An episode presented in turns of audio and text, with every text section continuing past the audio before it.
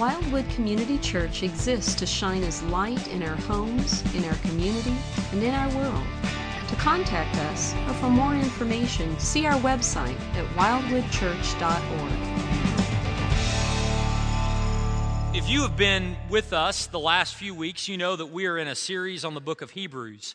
Uh, we started this series, uh, this is now the fourth installment in that, and we have been calling this series Anchored because I really believe that God has given us the book of Hebrews to remind us of our need to anchor ourselves to the rock of our salvation. This world in which we live, the, the, the, climate of our soul, is not one that remains steady, but there actually is a current that wants to push us away from Christ. And if we do not anchor ourselves to Him, we'll find ourselves drifting away from Him. Um, and so we have been unpacking over the last several weeks what it looks like to anchor ourselves to Christ. And we've um, seen passages of encouragement and passages of great challenge. And we're going to look this morning at a passage that I think is both challenging and encouraging. Uh, from Hebrews chapter 4, verses 12 to 16. So uh, that's where we're headed shortly. But before we get to Hebrews 4, 12 to 16, I, I wanted to, to, tell you guys a little bit of a story uh, from my life. I, I, know if you've heard me speak before, it's shocking that I would do this at the beginning of the message. But um, want to just tell you a little bit about uh, something that's happening this summer. This summer, uh, Kimberly, my wife, and I will be celebrating our 16th wedding anniversary. Um, and that was, uh, hey, thanks, Matt Fry. I appreciate that. Um, and, uh, uh, but it, it, was a, it was a great event 16 years ago when we got married. And, uh, you know, I don't know if you're married, the memories that you have of your wedding day. I certainly have very vivid memories of our wedding day uh, and of that, that ceremony. You know, some of the things that I remember very clearly um, was the first time I saw Kimberly. We, we didn't see each other before the, the ceremony, and there was an offset aisle, so I couldn't get a clear shot. But uh, she walked in at the back of the church, and just for a split second before everybody stood up, I could see her. And then I couldn't see her. I'm on my tiptoes, wishing I was 6'4", I'm 5'10", and I couldn't see her all the way down the aisle. And then when she turned that corner again, when I, when I saw her standing there, um, I just will, I'll forever remember um, that, that look. I remember singing the, the hymn, Great is Thy Faithfulness. Uh, we, we sang that congregationally. We didn't have words in front of us, and we thought we knew the song. We, apparently, we only knew the first verse because in the second verse, we were like mumbling to each other.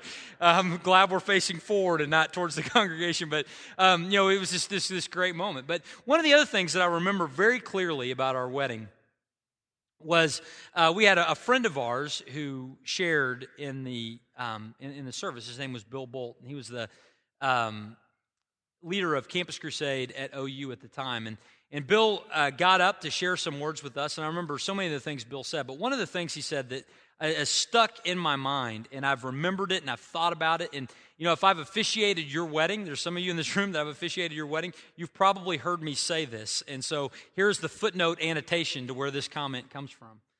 Um, but, but what Bill said to us was he said, you know, we all know Mark and Kimberly to be good people. I thought, man, that, that's really nice.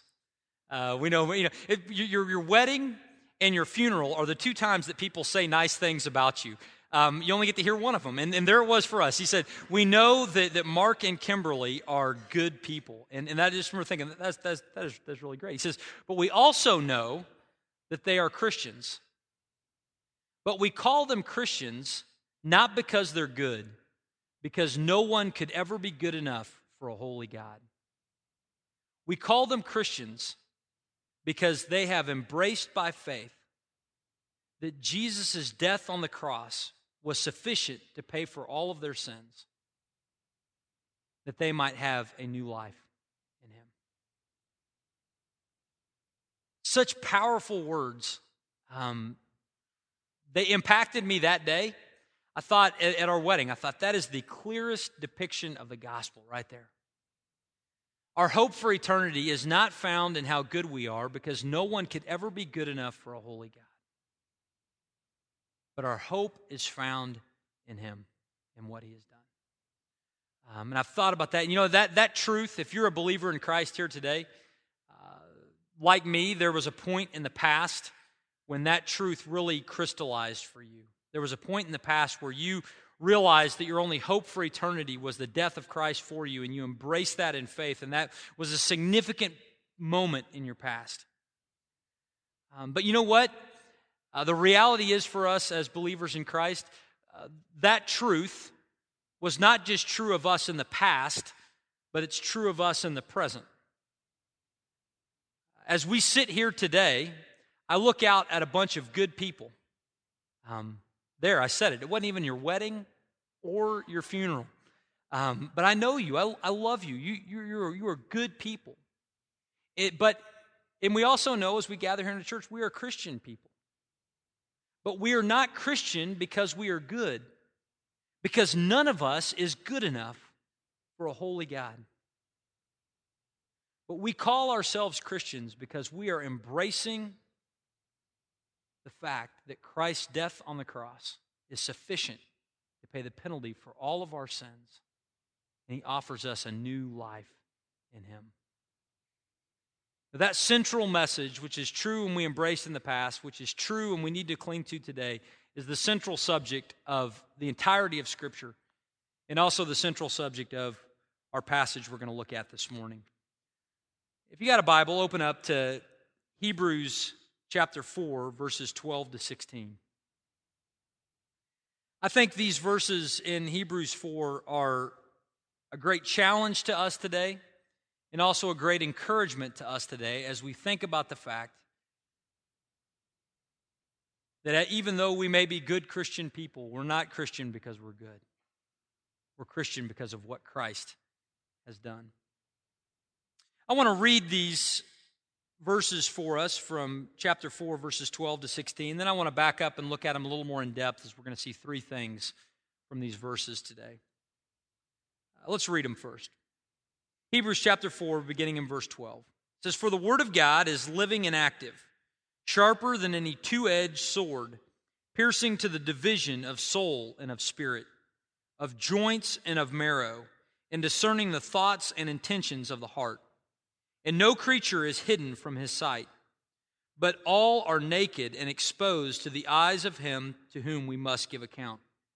Since then, we have a great high priest who has passed through the heavens Jesus, the Son of God. Let us hold fast our confession, for we do not have a high priest who is unable to sympathize with our weakness, but one who in every respect has been tempted as we are, yet without sin. Let us then with confidence draw near to the throne of grace, that we may receive mercy and find grace to help in time of need. Now, in these few verses, I think we're going to see three things today that help encourage us as we live out our, our Christian lives, clinging to Him. First one we're going to see is this we need to recognize our vulnerability. We need to recognize our vulnerability. We need to recognize that we are not good enough for a holy God. And, and the instrument which God uses to let us know that is His Word. Look at what it says in verses 12 and 13 specifically in verse 12. It says, For the word of God is living and active, sharper than any two edged sword, piercing to the division of soul and of spirit, of joints and of marrow, and discerning the thoughts and intentions of the heart. It's a very vivid description of God's word. And it's the description of a word that is coming in judgment. See, earlier last week in chapter 4, the first 11 verses, we saw that God's word comes to us as a word of promise, that if we embrace it, we get to enter his rest. But in verse 12, God's word comes not as a word of promise, but as a word of judgment. It comes as a sword that can pierce all the way to the core of who we are. It says that this, this word that comes to us is living and active. This means that God's word is not some old, static, out of date standard from a bygone era, but it's something that is very relevant to our lives, and it's something that we cannot find a loophole to get out of. It is living and active, it's, it's right around us. We cannot avoid it, and it's relevant to our very lives. This word that we cannot get around is also something that is not merely interested in just kind of pricking us in our flesh, but it's interested in cutting deep and exposing who we really are. It says that it's cutting all the way to the division of the soul and the spirit, of joints and marrow. It can't get any deeper than that. God's word is not intended to just prick our flesh, it's intended to cut all the way to who we are. And you know what? This ought to be somewhat convicting and, and terrifying to us. Because if God's word only dealt with the surface, if God's word only dealt with, with our externals, then we might be able to manage that. You know, we're actually pretty good at managing our externals. Not perfect, but pretty good. You know, if, if all there was about me was what you saw, then you would think I was better than I was. But the reality is, there's stuff going on behind the, the outer veil, the external that you see, that is, is not always pretty. There's selfishness and there's sin. There's things that I don't want you to know about. There's things that I want to hide. But when we read God's word, He doesn't say that His word is given to us to merely convict the things that other people see. It's meant to challenge us on the things that only God sees, and God sees it all. And so it says that God's word is like a double edged sword that cuts all the way to the core of who we are, exposing who we are in our thoughts, in our intentions, in our actions before Him. And uh, like I said, that, that ought to be somewhat terrifying to us. Because there's things that I don't want you to see, and yet God's already seen them. There's things that you don't want me to see or the person around you, and yet God has already seen them. There's things that we think have been kept hidden. There's things that we've only thought but never acted on. And those things we hope nobody ever knows about. God has seen them all, and His, His Spirit is cutting through and exposing that. When we read God's Word, there ought to be levels of conviction that go beyond just the surface, but go all the way to the core of who we are, and that ought to be terrifying because it leaves us exposed and vulnerable. You know, if, if it was just about our externals, we might be thinking that we're doing okay. Let me give you some few examples that might be um, convicting for you this morning. They certainly are for me. I think, think of it in terms of if, if you're married. I'm going to speak to the men for a minute. Um, God has called us to live a holy life, not just when our wife is around, not just when our boss is around, but He's called us to live a life of holiness 24 hours a day, seven days a week, 365 days a year, 366 in leap year. He's called us to that level of holiness. Let me ask this Are, is your life a life that is marked by holiness, not just when your wife is around, but when she's not? I mean, for some of us, our wife has become the Holy Spirit. If she doesn't know, God doesn't know. It's not true. God sees it all. Let me say this about the ladies. Let me talk to y'all for a minute. Um, God has called us to 24 7 holiness, 365, 366 in leap year. He's called us to that level of holiness. That means that He has called you to holiness not just when the makeup's on, not just when you're out in the community, but when you're at home. And the attitudes you have with those that you live with. He's called you to holiness not just when you're standing in front of the person that you're talking about, He's called you to holiness all the time. See, when you think of the level that God has called us to in His Word, what, what ought to happen when we read His Word is we should never read His Word and go, oh man, I've got that.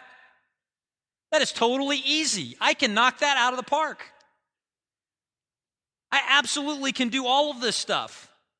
See, when that is our understanding of Scripture, we've got a surface level understanding of Scripture. The reality is that God's Word goes all the way to the core. God's not just interested in our externals, but He's interested in our internals as well. And when we realize that, when we come to grips with that, when we come to grips with the fact that God sees it all, we're left not in a place of strength, we're left in a place of vulnerability.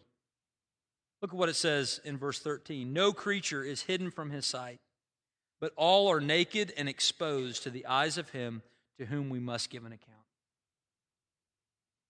See, when we know that God knows everything and He, all the way to the very core of who we are, when we experience conviction like that, we feel naked and vulnerable and exposed. What happened to Adam and Eve when they first sinned?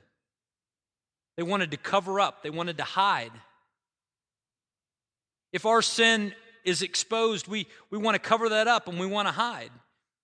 If we were going to show a video later on of everything you've thought about this week and every sin you've done just this month, how many of you would show up to that showing? Who would you not want to attend?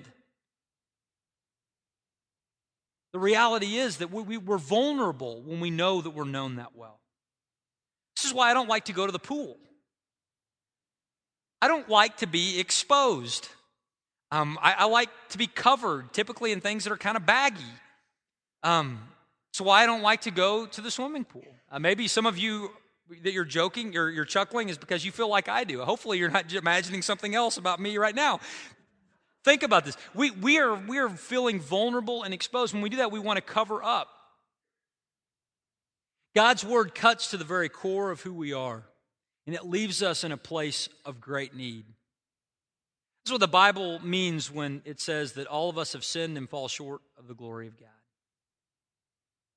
It's not just some past truth, it's a present reality. It's the fact that we are vulnerable and exposed to God. He sees it all, He knows it all, and it leaves us very vulnerable. Um, when, we, when we ponder that and we think about that, as we gather here today, uh, it ought to make us want to run and cover up with something. But what do we cover up with? Well, that's what the great promise is this passage. See, God's word leaves us exposed and naked and in need. But verse 14 ushers us to the place where that need can be met in a massive way. You know, when I was uh, reading this passage, even in my study preparation for today, and I've read these verses many times. I, I, many times separate verses 12 and 13 from 14 to 16. The reason why I do that is, is very simple and very spiritual. It's because my Bible has a little boldface heading between them. Uh, does your Bible have a little boldface between there? Uh, mine does. It says between verse 13 and verse 14, Jesus the great high priest. That's a helpful tool for me to find things, but you know what? Those headlines were added later, they weren't a part of the original text. Uh, God intended verse 14 to follow verse 13 with no boldface heading. And so what happens in verse 14 is, is directly related to what happens in verse 13. And in verse 13, we're, we're vulnerable and we're exposed and we're in need. And verse 14 comes and brings the provision. We're looking for a covering in verse 13. God provides it in verse 14. If you feel vulnerable this morning in light of our sin, in light of being convicted by God's word, Verse 14 provides our solution and our answer. And it tells us that we need to cling to our compassionate Christ. Cling to our compassionate Christ. Look at what it says in verse 14. Since then, we have a great high priest who has passed through the heavens, Jesus, the Son of God. Let us hold fast our confession in light of the fact that we are in need, in light of the fact that we are sinful, in light of the fact that we are convicted and we are left vulnerable and exposed, looking for something to cover us, the author of Hebrews turns and says, We have someone who wants to cover us. We have someone who wants to provide for us. We have someone who wants to represent us in the very throne room of God. And that person is our great high priest, Jesus Christ, the Son of God. He desires to cover us and to provide for us in our vulnerability and in our need. See, Jesus is the high priest. The high priest in the Old Testament time was the one who would go as the representative before God's people, and he would go before God and he would offer sacrifices um, for the people's sin, and he would one day a year walk into this holy of holy places, this shadow of a worship experience on this earth, and he would walk into that place and he would represent the people of God and say that we have hope for God because God will one day cover our sins. That was the role of the high priest. He represented the people in offering sacrifice for them. But see, we have a high priest who is greater than that. Our high priest, Jesus, says, Come with me, and I will stand before God with you. I will be your representative before God, and I will offer sacrifice for your sin that doesn't just cover it temporarily, but will cover it permanently. Not through ongoing sacrifices, but through one sacrifice that was offered on a cross 2,000 years ago. Jesus says, I will make full payment for your sins, and I will then ask you to come with me into the very presence of God, not into a, an earthly temple that's a shadow of a worship experience, but I'm going to invite you to go with me through the heavens, it says in verse 14, to the very presence of God. Jesus has offered for us to go with him through the heavens. This means that he's offering us a connection with God that is out of this world. He says, Come with me into the very presence of God, clinging to this confession. What this is telling us is that our hope for having our nakedness of our sin covered, our hope for entering into God's presence, our hope for eternal life, just as the hope for eternal life is for those who are on these boards, our hope for eternal life is found clinging to Christ. Not because we are good enough, because we are not good enough. No one could ever be good enough for a holy God. But our hope is in clinging to Christ, that He would take us through the heavens into the very presence of God. Is that a truth that you've embraced at some point in your life? Even more so, is that a truth that you're embracing this morning? Are you clinging to your confession of Christ this morning? Let me tell you a, story that maybe will illustrate some of the opportunity we have in Christ. Uh, 1992, I, I, graduated from, from high school. Um, and this is actually the 20 year reunion. We, next weekend, we've got our 20 year high school reunion. Um, but there, there's an interesting thing happened my senior year in high school. Uh, we were playing in a, a, state tournament basketball game, and, and after the game was over, uh, a friend of mine um, invited me and a couple other friends to go with him and his dad to Kansas City to see the finals of the Big Eight basketball tournament. This is back when the, the Big Eight tournament was going on. Well, that, that, was, that was really fun. Um, but uh, it, was, it was really possible because my friend uh, his dad was the CEO of Phillips at the time. And Phillips was the corporate sponsor for the Big Eight tournament. And so he had these seats right in the middle of the court, like five rows up. Well, you don't just you know think about those tickets. You say yes and figure out how you're going to get there. But he had, a, he had it all figured out. He said, after the game's over, we're going to go out and we're going to get in this car and it's going to take us to the airport and we're going to get on the plane and we're going to go. So after the game was over, we, we go out and there's a, there's a limo waiting for us. Doors open, we, we hop inside. Um, my friend, three others, and his dad. We, we drive to the airport, and instead of having to get out and go through security and take off your shoes and all that kind of stuff, um, the, the limo drives right out on the runway, and they pull the door down, and we walk onto the plane. They had asked us what we wanted to drink, and those drinks were already laying out on the, on the plane waiting for us with some snacks and different things. The plane takes off. 30 minutes later, it lands in Kansas City. Uh, door of the plane comes down. There's a limo waiting right there at the bottom of the plane. We go down the, the stairs. We, we hop in the back of the limo. We drive to the hotel. We, we have a great night staying at the hotel. We go to the game the next day. Limo drives us right up to the door. We go in. We get to enjoy all this stuff. I tell you all this not to you think, wow, what a wonderful, charmed life I've lived. It, it was really nice. Um, but I tell you this for this reason I did not get to experience the Big Eight tournament in 1992 because I was so good. I got to experience that because I was with someone who was. And Mr. Silas was kind enough to include a few others of us in that, in that trip. You know, when you think about what it means to relate to Christ, we have a high priest who is good enough. He, he lived a perfect life. He, he is everything of the embodiment of righteousness. He's the Son of God. And He says merely to us, hey, cling to me, grab on, come with me, and I will take you where you could not go otherwise, all the way to the very throne room of God.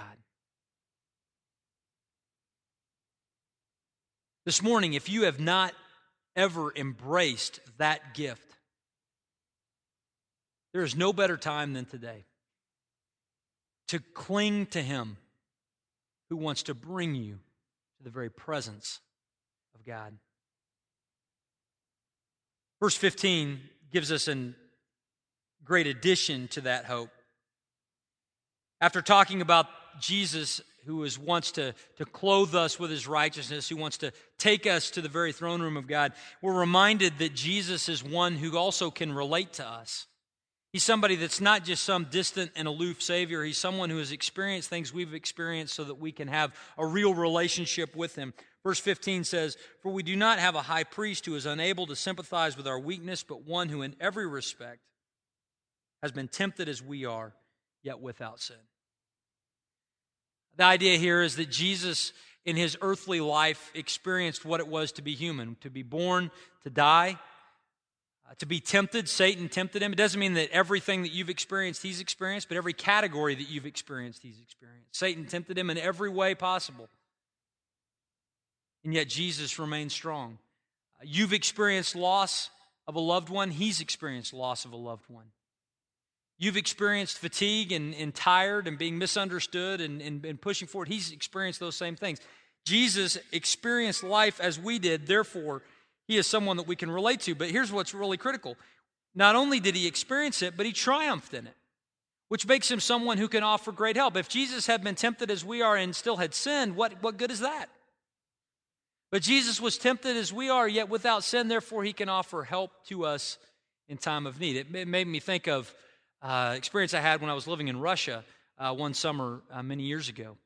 Uh, we were there doing ministry, and we would go from the center of town where we lived to the outskirts of town where the university was, and we had to take a bus out there every day, and we would minister, and then we'd come back in the evening.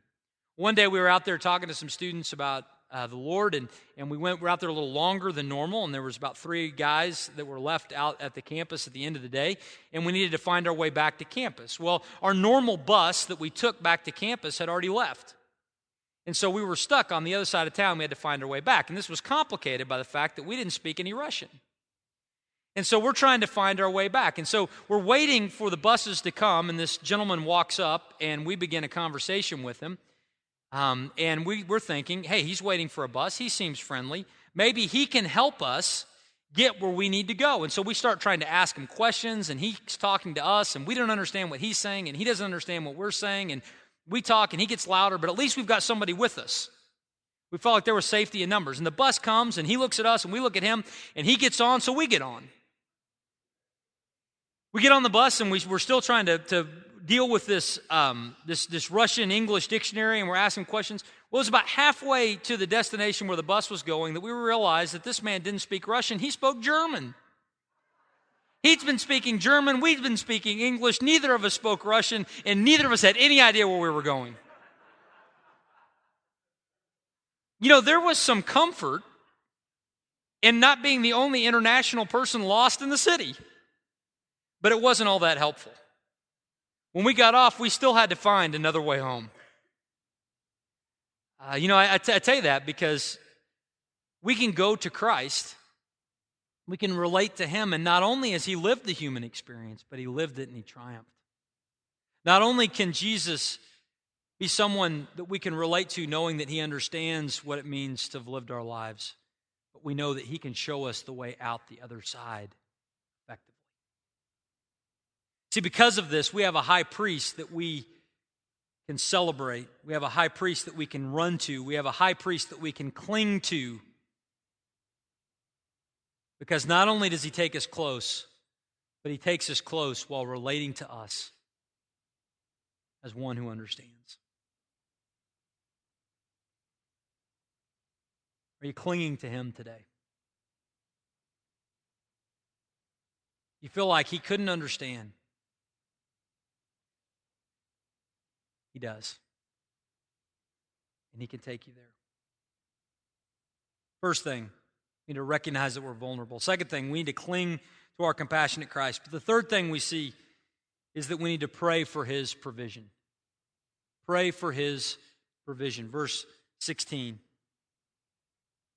After talking about our high priest who brings us close and who understands what we go through, he says in verse 16, Let us then with confidence draw near to the throne of grace that we may receive mercy and find grace to help in time of need.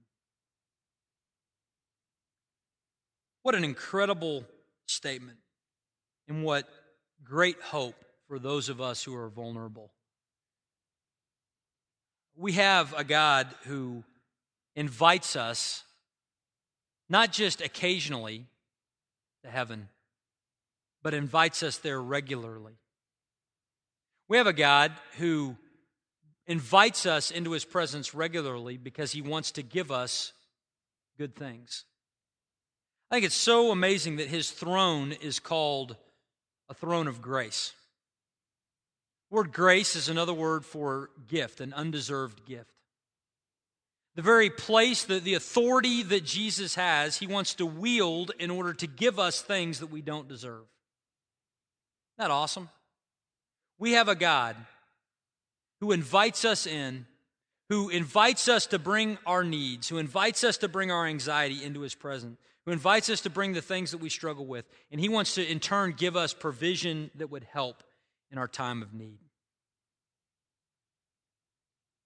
It's an incredibly, incredibly powerful thing to think about. You know, we stop praying in our Christian lives many times because we forget that. You know, we, we stop praying sometimes because we're somewhat self sufficient. We feel like, you know what, I should have this whole thing figured out, therefore I don't need to bring anything before God. He, what He wants from me is to perform fully, and I'm I, until I get that together, I'm not going to go before him. You know, our first couple of verses we saw today blow that idea completely out of the water. We are all vulnerable and in need. We should never not pray because we feel the need to be self sufficient. That's prideful and it's unrealistic. The God who knows us in the depth of our need and still invites us close and invites us to bring our request to Him. Not because we are so good, because none of us could be good enough, but He invites us to bring those needs because we have one representing us, a great high priest who has brought us there. See, other reasons why we don't pray is not just because we're self sufficient. Sometimes we don't pray because we don't think that we have the right words to say. We think that there's some magic formula of prayer. Uh, this is why sometimes we want somebody else to pray for us because we think they're better with words. Maybe they could say it in a way that God understands. That somehow they're a translator for us. But this is counter to the notion that God understands all that we are. The, the Word of God actually tells us that the Spirit intercedes with us in utterances too deep for words. When we can't verbalize our need, the Spirit of God fills in the gaps so that God fully understands everything that's going on in us. And the God who understands everything that's going on in us wants us to bring our needs before Him. He wants to answer those things. Sometimes we don't pray because we're self sufficient. Sometimes we don't pray because we don't know the words to say. Sometimes we don't pray because we think our lives just aren't that significant. We think, I'm not to I'm not to bring that before God. He's got a whole world to run, much less this little detail in my life. And yet, the God who, who has the whole world to run invites you personally into his very presence to sit at his throne of grace and to make your requests known to him. Sometimes we don't pray because we feel like He doesn't hear. We feel like He doesn't want us there. But this verse lets us know that God wants us there, not on the basis of how good we are, because none of us are good enough. But He invites us there because Jesus has brought us. And He wants to answer our requests in time of need. If you're a believer in Christ, then you believe that God has given you mercy and grace to cover your sin. It doesn't get any bigger than that. If God can cover that, God can certainly provide grace and mercy for the things that you're dealing with. And this verse encourages us, in light of our great high priest, to bring those requests before him, that he would answer us in this day, our time of need. I'm going to invite the worship team to come on up right now. And as they come up, um, I want to set up a little bit the song that we're getting ready to sing. Uh, we're going to sing this morning in the close of our service the song Before the Throne of God Above.